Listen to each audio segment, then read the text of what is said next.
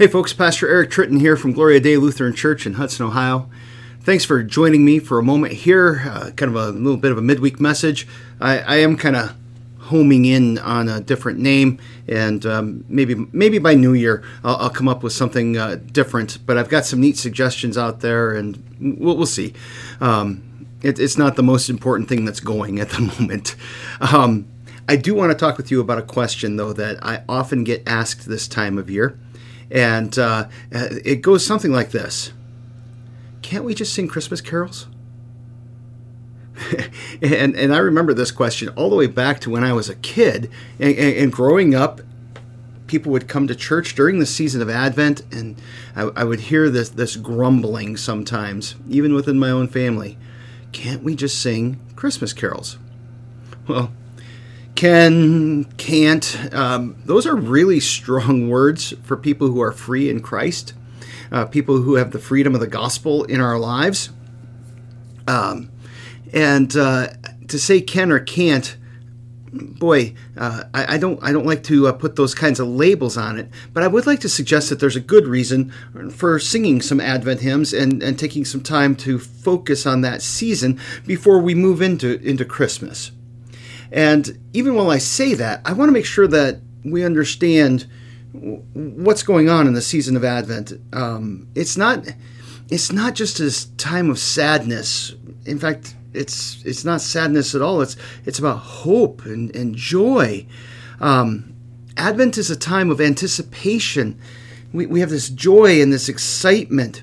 You know, even the color for the season is blue, which is a color of hope and expectation, which honestly is a big part of the reason that when you see Mary in artwork, she's depicted in blue. Um, you know, so it's good for us to think about what is it like to have joy in the anticipation of Jesus coming, to have a, period of time where where we anticipate the birth of Christ. There's a really good article about this on the uh, 1517.org website uh, called The Antidote for Sadvent. And you're going to find that in my notes uh, on the blog page. Um, so you could just click on it from there. Um, but uh, Professor Ken Jones talks about how when he was growing up, this time of Advent was a time of great joy, and, and there was all this excitement that was involved in it. And I do think that the hymns of Advent they have this feeling of anticipation, this feeling of hope and joy. You know, consider on Jordan's bank. On Jordan's bank, the Baptist cry. It, it has this feeling of a dance to it. It's just kind of the, the metric moving back and forth. In fact, I've I've heard that the melody used to be a French dance. I don't know that for a fact, so don't don't quote me on that on Jeopardy if you ever get asked. Um, or lift up your heads, ye mighty gates. Lift up your heads, ye mighty gates. It's just this this lilting, let's you know, waltz type of a song. They're beautiful and and they're celebratory. They're looking forward to to Christ's coming. The hymns of Advent are also very very hopeful. You just think of "Come Thou Long Expected Jesus." The, the, the melody might be a little bit darker than on Jordan's Bank, the Baptist cry, but Come, thou long expected Jesus, come and set thy people free. I mean, that is a cry of God's people.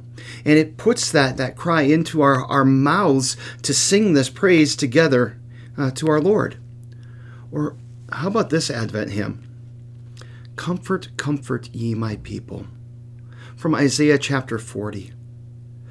What a glorious hymn that is very much what this season is about that, that God sends Jesus to comfort us because of the separation that we've experienced because of our sin. And, and his message is not, you know, condemnation, it's a command comfort, comfort my people. And I think that the air of mystery that is in some of the uh, Advent hymns is, is pretty important too. You know, consider the king shall come when morning dawns. It has this beautiful line in it that says, "Not of old, um, not as of old, the little child should bear and fight and die." You know, it, it's just this little little hint that makes you look ahead that the child in the manger, the child that's, that's about to be born, was coming for one purpose to give his life in order to save us and to redeem us. That, that's, that's powerful stuff. That's, that's deep stuff. And I think that I think that some of the Advent hymns, some of the best Advent hymns, have this defiant proclamation of the gospel. You know, think of, of Savior of the Nations come. Savior of the nations come, Virgin Son, make here your home. It's it's this Germanic melody, but it's also has this military feel and this yes, we're, we're, we're heading toward glory. We're heading toward God's salvation because God's salvation is, is coming to us. And the theology in these hymns is, is deep and it's beautiful. And the poetry is just wonderful and inspiring. These are good. They're too good to, to just rush past during this season of Advent that being said, Christmas is really good too, isn't it? You know, in Christmas, we celebrate the incarnation of Jesus. That the second person of the Trinity takes on human flesh to dwell among us and to be one of us. And we experience that in the most profound way in the middle of the Lord's Supper. So, what we've decided to do here at Gloria Dei is the, the hymns through the regular service, the opening hymn, the sermon hymn, the closing hymn, the hymn of praise, those, those are all going to, going to be Advent hymns. But when we get into the, uh, the time of the sacrament, when we prepare to, to receive the Lord's Supper, and then during the distribution, as people are actually receiving the Lord's Supper, we're going to sing some Christmas hymns. We're, we're going to celebrate that Jesus came in the flesh. As you hear that message proclaimed to you, take and eat, this is my body. Take and drink, this is my blood. We're going to, to celebrate Christmas uh, in those hymns as we celebrate the Lord's Supper.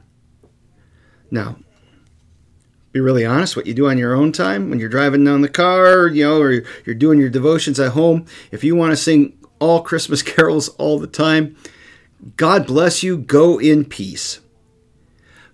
Because the big picture is this Christ has come. The manger is empty. And that's good news for us.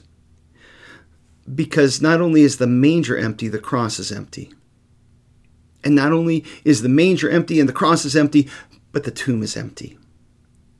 And so, what we're doing here in this season of Advent is not so much that we're waiting for Christmas, as much as we are waiting for Jesus. So please celebrate some Advent for us. Sing some Christmas carols. It's all good. And I, I hope to see you um, Wednesday evening. So we have service tonight, December 1st. Uh, there's also a noon service, but that might be kind of quick by the time you get the video here. Um, but uh, come and celebrate Advent. And I'm going to make just a quick comment here because I've heard a couple of times We've never done Advent services. Gloria Dei Lutheran Church is 50 years old. I have been the pastor here for 10 years. That means um, 20% of the history of this church. We've done Advent services.